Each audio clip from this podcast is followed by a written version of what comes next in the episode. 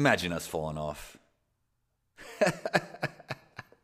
Never that. Combo Nation! What is up, everyone? And welcome to yet another episode of Combos Court.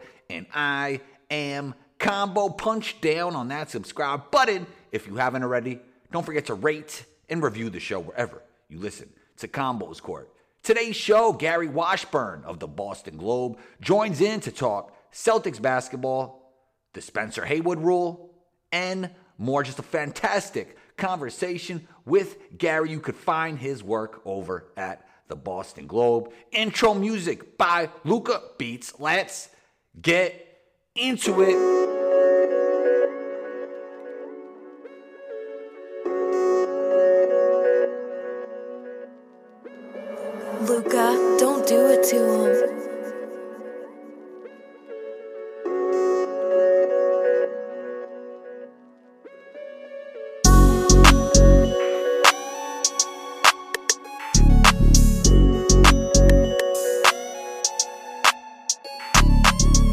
Gary Washburn of the Boston Globe. Welcome to Combos Court. How are you feeling today, Gary? Oh, really good, really good. How about yourself? I'm doing well. You co-authored a book on Spencer Haywood. Um, I definitely want to get to Boston Celtics basketball. But before that, can you give me a brief overview of the book? And do you feel Spencer has gotten his just due for being a pioneer? Oh, that's a loaded question. uh, the book's about his kind of his life and his words. Um, he's kind of a, a, real life Forrest Gump, where he is. Uh, he's been everywhere. He was, um, you know, literally a cotton picker. His mother was a cotton picker in Mississippi. Um, as a young man, he moved to Detroit as a high schooler uh, with family, and he became like a prep basketball phenom in the right. Detroit area. Then at the, he was the youngest member of the 68 Olympic team, won a gold medal in 68. Uh, then played uh, college ball at the University of Detroit. Um, sorry, first uh, community college at the University of Detroit, and then uh, became embroiled in one of the bigger controversies uh, of American sports. And uh, a ruling that changed American sports was he was the first one uh, to what they called then hardship. Now it's just leaving school early, entering the draft. Now, uh, hardship is not really a case anymore, but um, he fought in in the 1970s. Uh, there was a real fear from NBA owners that they didn't want young, especially African American kids in the league. I mean, it's, it's, sort of like it is now. Obviously, 19, they didn't want a bunch of 19 year olds from the inner city in the NBA. It was still uh, kind of a white man's league, a very traditional league, a league that did not have a lot um, of African American players. But obviously, in the 1960s, they were they were the, the numbers of African Americans playing basketball and through, after the civil during the civil rights movement was on the rise, so they were coming. Um, so they wanted uh, athletes to have to graduate. I'm sorry, enter the draft four years after their high school graduation date, and you can do anything you want in that four year span. You can go to college, you can go overseas, whatever, but you were not going to go to the NBA. Uh, Haywood fought that rule, went to the Supreme Court, uh, Thurgood Marshall uh, voted, uh, it was a seven to two vote, uh, voted for him uh, to be able to enter the NBA draft. He had played in the ABA.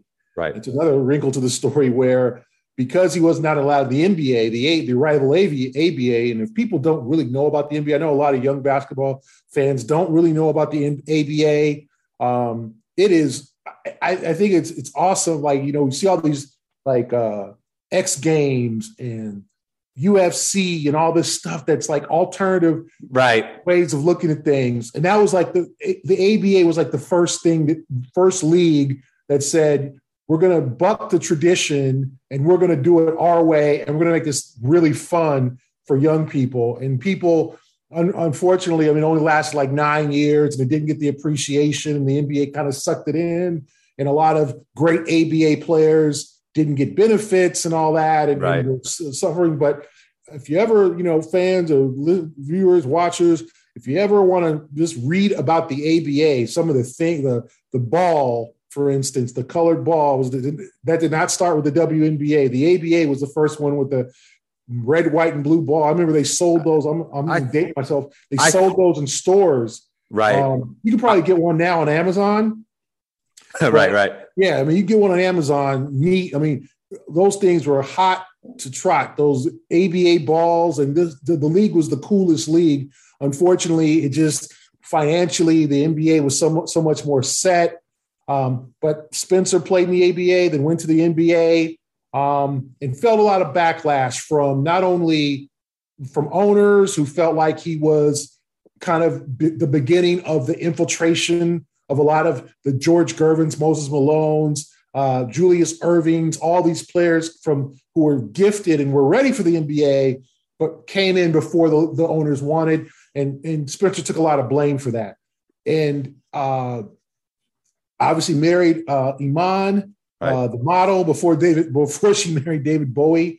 Uh, so yeah, he's got a fascinating life. I do think he has gotten his respect over the last several years, getting inducted into the Hall of Fame. He felt like the NBA kind of banished him. The NBA labeled him as a druggie, a junkie, and you know, that's the thing about our society now and how you know how things have just changed. Um, you know, in the 19 late 1970s, early 1980s, a lot of professional sports, baseball, basketball, even football, were dealing with, with, with drugs, just like the society was. The cocaine thing was taken over.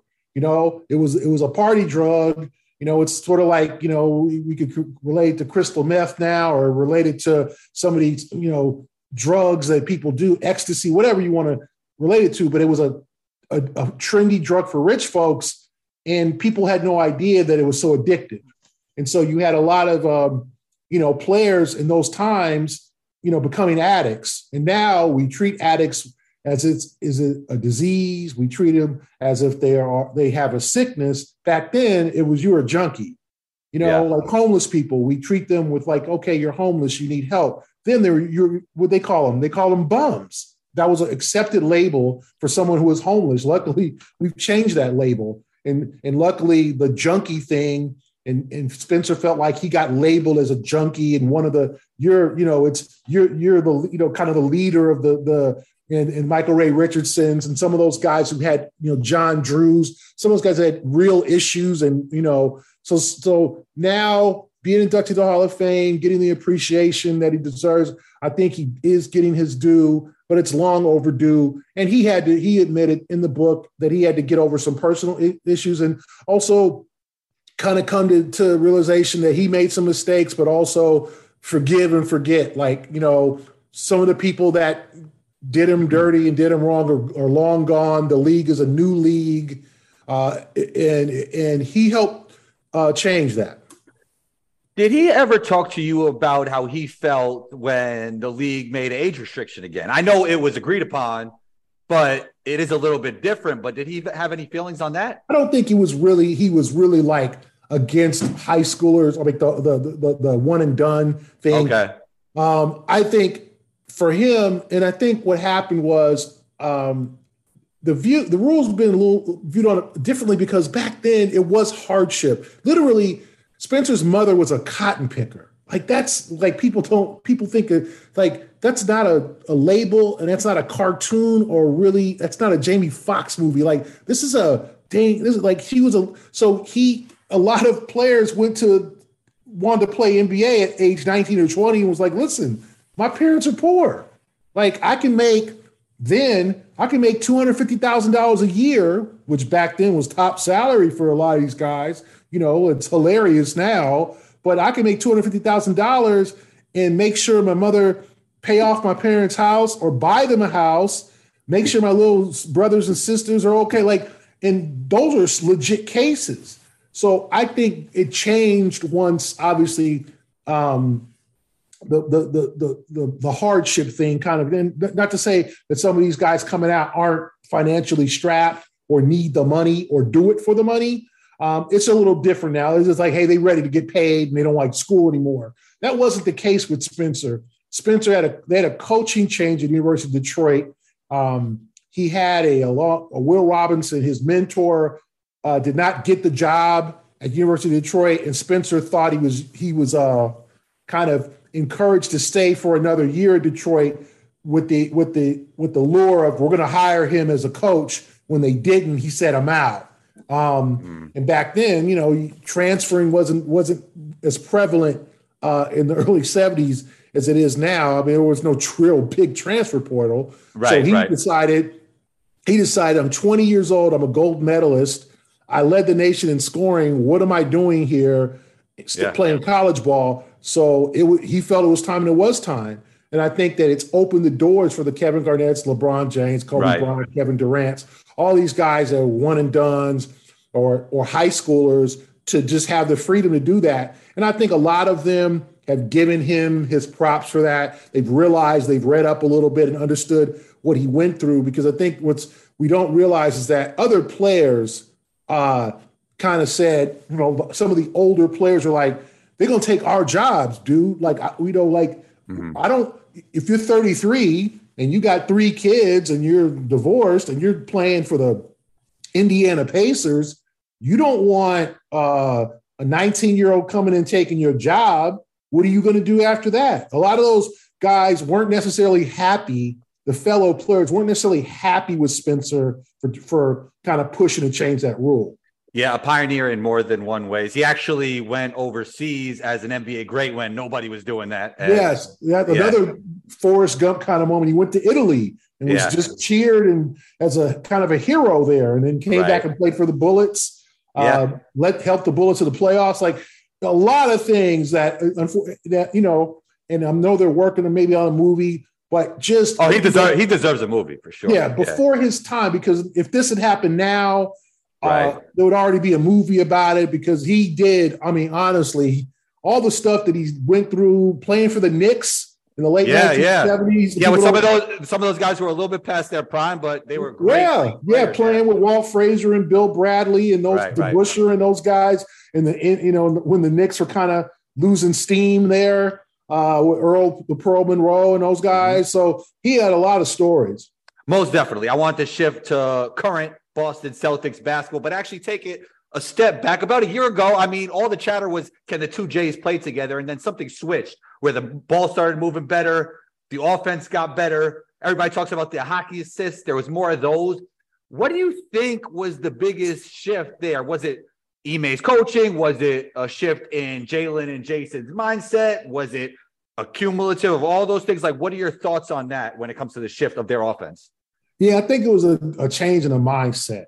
And here's the thing about those guys. Like we look at the we look at players like we all go back to Marbury and Garnett, right? Like if they had stayed together, could Minnesota have won championships with the, the with the, dyna- the dynamic duo? Right. Would Garnett have been on his own for all those years in Minnesota, where kind of and then Marbury, you know, kind of wandered with the with the Nets and all. What you know, Marbury never found another home, and Garnett was left on his own trying to do it and beat up, you know, beat Tim Duncan and those guys and Kobe and Shaq on his own, right? So I think those guys, Tatum and Brown, looked and was like, listen, we're we're friends. Like they, they don't not get along. They get along.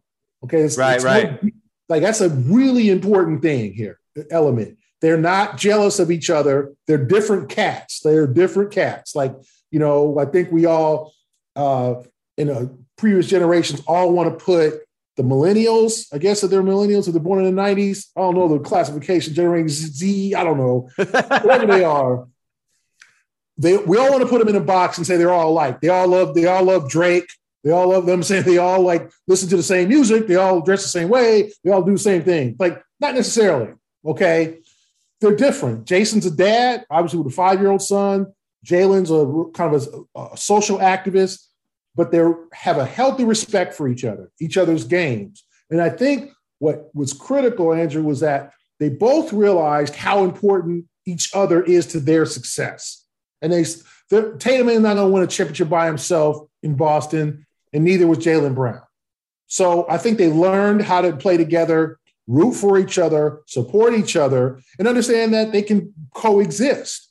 And I think that was a, a kind of a transition year last year, where obviously early last year people were saying, "Well, break the Jays up. One of them's got to go. It's got to be Jaylen. You're not going to trade Jayson Tatum." Like Jaylen's got a kind of a, a nastiness in him, Mhm. and um, And I think that they, I always thought they could play together. I think it was a major mistake if you would have tried to move, unless you're going to get another all star in return, a Kevin Durant, you know, last year, some guy who's going to come in and just really, you know, take it to another level. Let those guys grow. And I think they understood we have to grow. And they want to bring a chance. It's been 14 years since they won the title, uh, two finals appearances, two losses in the last 14 years they realized like we like winning is important in Boston and we want to make this happen here. Um, and this is a rare opportunity for you to like I think they look at all the preventative stories of guys saying, listen, man, the grass ain't always greener. You know, right. Um, yeah. You know what I'm saying? And and and when you know when you're given two guys about a year and a half apart, right? Jaylen's a little older both top 15 players now, mm-hmm. right now, mm-hmm. you say, right? Mm-hmm. 20. You, you, probably, you, I mean, if you argue that Jaylen's a 20 as opposed to a 15, but Tatum's top five and Jaylen's, you know, 15 to 20, 13 to 15, whatever, you, you got to take advantage of that. You can't let your ego and your entourage and your people's around you tell you that you could do it all on your own. Um, and I think they've realized that. I think they enjoy playing together. And I think it was an interesting um, before a game against Washington Wizards a couple like 10 days ago, whatever. Wes Unseld Jr. made a really interesting observation. He said last year, uh, you know, the difference between them this year, last year, it was okay, my turn. Okay, your turn. Okay, yeah, exactly. Turn. Yep. And that was the difference. He said this year it's not like that. And that's what they're learning. That's the next step. First, it was learn how to play together, realize you could play together, and don't let no people get in your head and tell you you can't play with Jaylen, play with Jayson. They don't, they get along. You know, Jaylen just had an event in Boston the other night for his foundation. Jayson came out. You know what I'm saying? Like they're friends. Are they like best? You don't have to be best of friends, you know? 100%. 100%. Yeah. Like, but they healthy respect for each other. They like each other. They give each other a hard time. So a good relationship there. And that's critical. And now they're taking it from the like, we can play together. Okay, you, okay, I'll give you the ball. Okay, now you give me the ball. Okay, like you get yours, I get mine. They've gone from that to now playing within the flow of the offense scoring within the the offense, playing more team ball, realizing that rebound is important, steals are important, re- assists are important on both sides. And last, you know, the win over, you know, Jaylen goes for 20 points and the win over Brooklyn. Jayson got a slow start. Like the Celtics get off to this big, nice run, and Jay and Jayson had three points. So right. that takes pressure off. And of course, does Jayson want to like be, score 20 also? Yeah. But he realizes he doesn't have to. This is a long season. And you don't want to ha- you don't want the hard nights where you you carry your team all the way to the playoffs, and the playoffs you you out of gas. By the conference finals, you're playing you're shelling yourself. So I think they've learned how to coexist and they learned how to help and comp- um, complement each other, and that's been huge for this team. So fast forwarding to this season, I talked a little bit about when that shift has made, but this season, historical offensive numbers. Um, what impact has Coach Mazzulla made with this franchise being the head coach now? Stabilize things after the issues with Ime Udoka, giving them a kind of a, a not a, a, mentor, okay, because he's 34, so kind of an older brother for some of these mm-hmm. guys. Okay. Um, uh, a, a, friend, if you're Al Horford, who's older than he is, but right. a guy who is dead serious and like Ime was, who is focused, focused on the big picture. Um, and with a kind of a um, humility that, hey, guys, you got something you want to say to me? You got some suggestions? Let it go, let it flow. So it's more of a teamwork thing than it is if you hire a 56 year old coach. Yeah. Who's going to kind of, you know, do it his way. Like, you know, we see the issues in Atlanta with Nate McMillan and Trae Young, right? Like Nate's old school guy. Okay. He's fourth, whatever, fourth NBA job, fourth head coaching job. Right. Um, Seattle, Portland, Indiana, now Atlanta. Like he is setting his ways. He's gonna, you know, here it's a little bit different because of the age, the same age. And I think that also they've upgraded their roster to where they shoot better. Yeah, they do. Sam Hauser, they've been a great addition. I think, you know, what the Celtics feel like they erred at, which they did, was a few years ago, they had Max Strus in their camp and they had him on a two way, and they could have spent that what was it, 18, 19 years, something like that, cultivating him, letting him get his G League reps in because he could shoot. They didn't know they didn't know he would be this level of player in the NBA. No. Yeah. And then they kind of let him they Javonte Green, who's now started with the Bulls, they've had some talent come in, you know, kind of beat him out for that last roster spot. And then they decided to choose another year of Tacko Fall and let uh Strus go. Then Strus goes to Chicago for a minute, kind of gets his sea legs, and then now in Miami, he's a shooter. And I think the Celtics looked at Hauser, they said, okay, we're not making that mistake again. We're not going to give up on this guy because he needs a year of development and G League time and all that. So Hauser, if you look at his numbers last year, he played 13 games. And then, but he learned practice. And he, fill, he fills the gap because a lot of yes. those, a lot of the guys on the Celtics do like the basketball, even though they're doing a great job now of moving the basketball. Yeah. So he, and he he's a he's the shooter that they've sought since literally Eddie House, like 12, 13 years ago. Like they haven't had.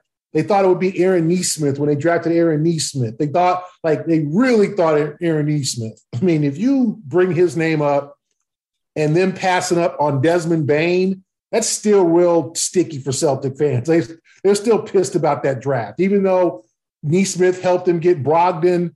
There, I mean, anything that, that Desmond Bane does, Celtic fans are like, "Wow, we had a we had 14th, the 14th pick, and we let that dude go to 30, and that dude went 30th. And, they, yeah. remember, that was a Celtics pick that they traded they drafted Bane and traded to Memphis they didn't want three first round picks. So it's it's it's it's a touchy subject. But now you have a legit shooter in um, Hauser. You have Brogdon who can shoot, and Derrick White stepped his game up. I was not high on the Derrick White deal. I thought Josh Richardson could do some of the things he did. I thought they gave up a little too much. Not only Romeo Langford, who's probably not going to be much of a rotation, but more anything more than a rotational guy. Uh, but they gave him a first round pick.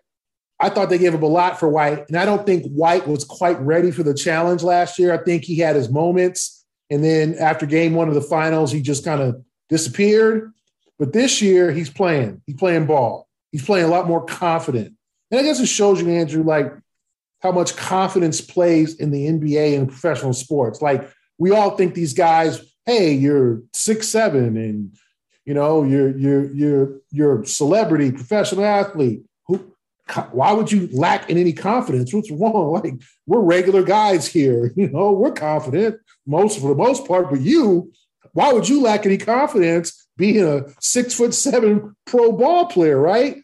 But some of these dudes do lack confidence at times when they hit the floor. And I think with White, it was critical. He got comfortable because he was giving us the well. I get a full training camp this year. And he was right about that. A full training camp, full year with the guys, more comfort. He's become a much better player. And that's why their offer just taken off is that all the guys they brought back, Pritchard, Hauser, White, have played very well. Yes. Um, then Brogdon has come in and done exactly what they wanted him to do. Al Horford's still doing good good things, and they haven't even gotten Robert Williams back. I think the Malcolm Brogdon roster move was tremendously under discussed because last year in the playoffs they needed somebody like him off the bench, right? Right now he's not playing as much in crunch time, but do you expect him to play more crunch time minutes when the playoffs roll around? Yeah, I think he'll. I think they'll throw him in, in, in d- different situations. I think that they like the versatility, and I think they're giving him the green. He likes to shoot. You know, they're giving him the green light to shoot. And I think that's a good thing. Like he can, he can, you know, I think people will, you know, is he going to start at point? He's going to take Marcus's minutes and all that. What they've done with him is like do be microwave, be the guy who could be the Jordan Clarkson. Come out. If you're hot that day, lead us, lead the second unit. That's what they're telling him, you know. Um, and I think he's adapted to that role because now he has the green light. And yep. do I think that, you know, it'll be interesting to see, Andrew, like what happens in game six against the Bucks, four minutes left, they're up three. Who's running the offense to make because we all know that that they struggled last year in those closeout situations. And that probably cost them the finals. If they close out that game four, they're up 3 1, and, you know, they probably win that series. Instead, Curry went nuts. They lost, yeah. you know, never to be seen again. He didn't win another game in that series. Do you think they win that series if they have Brogdon last year? Uh, I mean, like Steph Curry might have. Who knows if they yeah, the no, playing better? Totally. Curry, I think they. Curry I think they have a good shot. Right? Yeah, I think it definitely goes seven. And if if anything, and I think Brock Brogdon's Marcus was still at that. Marcus has been very good this year in terms of not taking too many shots. And I think the offense got stagnant. And could you blame uh, Udoka for that? Who knows? Like the offense got stagnant uh, last year down the stretch. It was that, okay, Jayson, take on three defenders. And then if you don't see anybody, try to throw a late pass to Horford for a three. Like they are moving the ball much better this year than they did last year. The layups, the backdoor plays, just making the game easier for each for, for each other. Obviously, you don't have the same defensive ceiling without Robert Williams, but do you think some of that ball movement is because they could play more five out offense, four out offense yeah. without Robert Williams in the lineup? Yeah, I think you know you're not playing with a true five, and Horford can bring you out and shoot the three. Now he's an inconsistent three point shooter. You know, I think he's 34 percent, something like that. Like he's not elite or whatever, but he's he's you got to go out and get him out there. And and there's times. I mean, he hit I think we hit what he hit four four threes in the first quarter or whatever at New Orleans. Like so, he can get hot. So I think yeah, like that makes them very difficult to guard when you're playing five out and you're w- moving the ball, and those guys are moving without the ball, not just standing there watching each other. Or Marcus is not dribbling the ball down to, to nine on the shot clock and then, okay, guys, now let's get into our offense. Like you could see constantly Mazzulla, like go push the ball, like Get up. Don't let the defense get set. Get up the floor. Get that open shot. And then the guy I haven't mentioned, Andrews Grant Williams. Another. Yeah. I'm sorry I didn't mention him. This team, this team is this team is so deep. Yeah, Crazy. no, no yeah. slight to Grant. Grant's having a career year at the perfect time because his price done gone up. Uh, the Celtics could have had him. Yesterday's um, price is not today's price. Yeah, and not today's price. Uh, he'll be saying that every, damn near every day now uh, because now he's worked, he's going to that 20 per year. They probably could have gotten him at maybe 15, 14, 15 um, before the season. Now it's now it's four and 80 or something like that. So let's see if the Celtics are going to prepare to pay him four and 80. And, and, you want to look further down the road, Andrew. The Tatum, Jaylen and the Tatum are both going to come up. Not soon, soon, but soon enough. Right. And Tatum has the last year of his contract is now laughable. It wasn't laughable a couple years ago. The last year of his contract to opt out is 37 million. He's Russell make Westbrook making 47. So Jayson's like, and remember, like, uh, who's getting 60? Is it Lillard? Who got six? Who, who, yeah. Like, okay, so Jayson is like, I think Michael Michael Conley was getting 50 not too long ago, right? Yeah, like yeah, something like that, 50, right? The 50 guys are, I think I think Karl-Anthony Towns, the 50 guys have arrived. Yeah, yeah, right. So Jayson, safe to say, will opt out of the final year that year deal at 37 million, and they're gonna have to do the five 250 or whatever, whatever is uh, we'll see what the next collective bargaining agreement whatever the next like max deal is for a eighth year, ninth year guy.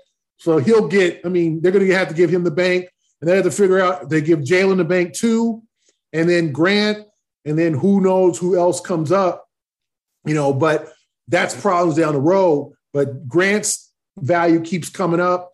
And now he's going to play a good, solid, if he plays a good, solid year, his stock will rise and he'll be restricted. And, you know, somebody with some cap space will, you know, might give him throw throw him not the bank. I don't know if he backs him, but throw him something substantial um, to to to where it may be a, a more sizable role. So let's finish with this. Um, obviously, the team is playing great as of this moment, but you're either getting better or you're getting worse. And to win a championship, they're going to probably even have to get better because such yeah, a competitive league. So. What are the improvement areas for this team? Well, defensively, they got to get better. They, you know, they're getting better, but they were they were getting into shootouts um, earlier in the season. They were winning. You know, they were they were like the Kansas City Chiefs or something like that, where they were they were winning 45 to 43. You know, they were they were they were beating teams up offensively, but also taking a lot of shots too. Um, in terms of you know from from other opposing offenses and you know those Cleveland games where Donovan Mitchell was just killing them 41 the, the, right him and LeVert both had 40 points in the same game that type of thing you know um, eh, eh, now they're getting better they've got to we'll see I, I tend not to want to put everything on Robert Williams' return. One, because I think it's going to be slow. Like he's a guy, as you, you know, he's not healthy very often completely. I'm so, gonna be. T- I'm gonna be totally honest with you, Gary. I watched him moving around a little bit, and I think a Celtics practice, and it looked ginger. Like he still looked like he's moving around very gingerly, even though they're letting him play at this moment. Yeah, I think that I think that they'll bring him back in 10 minute increments. Yeah, like you just want him healthy in April. Like, right, right, you know, right, right, if right, that right, costs you three, four wins or whatever, I think they feel like I think they've bought themselves some time going nine, start 19 and five because obviously, like, okay, it's 24 games. I think people were like, you know, without Robert Williams, they may be like, you know, 13 and 11 or something. Like, you know, there was a real concern that they would struggle right without him because it would be too many minutes of Al and the Luke Kornet thing. No one knew people was like Luke Kornet, you like you know Brad was telling us Brad he was telling he's gonna play minutes like minutes for who? Like you know right. you better go get the white you better go out there and get Dwight Howard or something or Marcus Cousins. Like Luke Kornet that's a joke are you joking like but he proved us wrong. Luke Kornet has been a very productive player off the bench and done his little things and um, they've even thrown Noah Vonleh and, and Blake Griffin here and there. So they have done enough to buy themselves time to make sure that Williams doesn't have to be forced back to try to, let's say, get a, a number four seed. They're like they wanted to boat race their early schedule and collect some wins and give themselves a break so they didn't wear themselves out in the second half like last year. I think they're doing that. So defensively, they need to improve. And I think guys could always improve in terms of like ball movement, shooting, uh, that type of thing. I think that, you know, and uh, who knows, they might make a move at the deadline. You know, who knows who's available. I mean, I think, you know, they, they, got to go for it this year. I mean, there's just too many variables to say, well, the next coming years we'll win. It's like, you know, a lot. Remember Oklahoma right. City? Oklahoma City thought they were going to be that that team, right? You know, ten years ago, they thought, oh, we got we got the guys. We're we're definitely winning a chip uh, in this stretch, right? Like it never happened. Windows are usually shorter than you think. Yes. And then something happens, somebody leaves, something, you know, like, so this is the year. Golden State, it's not Golden State. There's mm-hmm. no real great team in the West. I think we're finding out everybody's flawed. Milwaukee's got to get them their sea legs together, but that could be the major competition in the East. We don't know about Miami and Philadelphia, Brooklyn. You know, uh, yeah. I, you know, we could talk about the Nets and whatever. And and the, the Hawks are having their problem. Remember, in Cleveland, as much as they beat the Celtics twice, so much respect to the Cavs, but they're not. They've shown some some. You know, they lost by eleven at the Knicks the other night. You know, like this is the year if you're a Celtic fan. Like the Celtics ownership, like put all your chips in and try to get a chip this year because you never know when you'll have a chance again. Gary, great stuff. Safe travels. You're always welcome back on the show. Where can we find your work? Uh, Boston Globe. Uh, in, in, if you have any, you know, questions, Gary.Washburn at globe.com. For any questions, you want to talk basketball, my Twitter is G Washburn Globe. I post stuff on that. If you got any questions or everybody on Twitter's got an opinion. So if you got an opinion, oh, yeah. let me know. we can, you know, we I'll get, let you know mine, and we can have a, a healthy conversation. Uh, but yeah, Boston Globe is is where all my work is. Gary, thanks so much for taking the time. You're always welcome back and talk soon.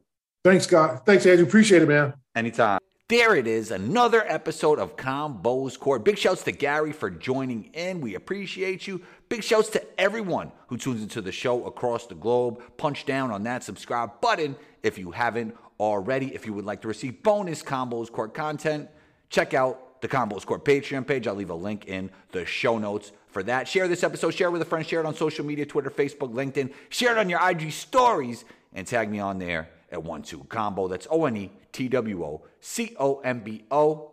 And be on the lookout for episode 425 combo out.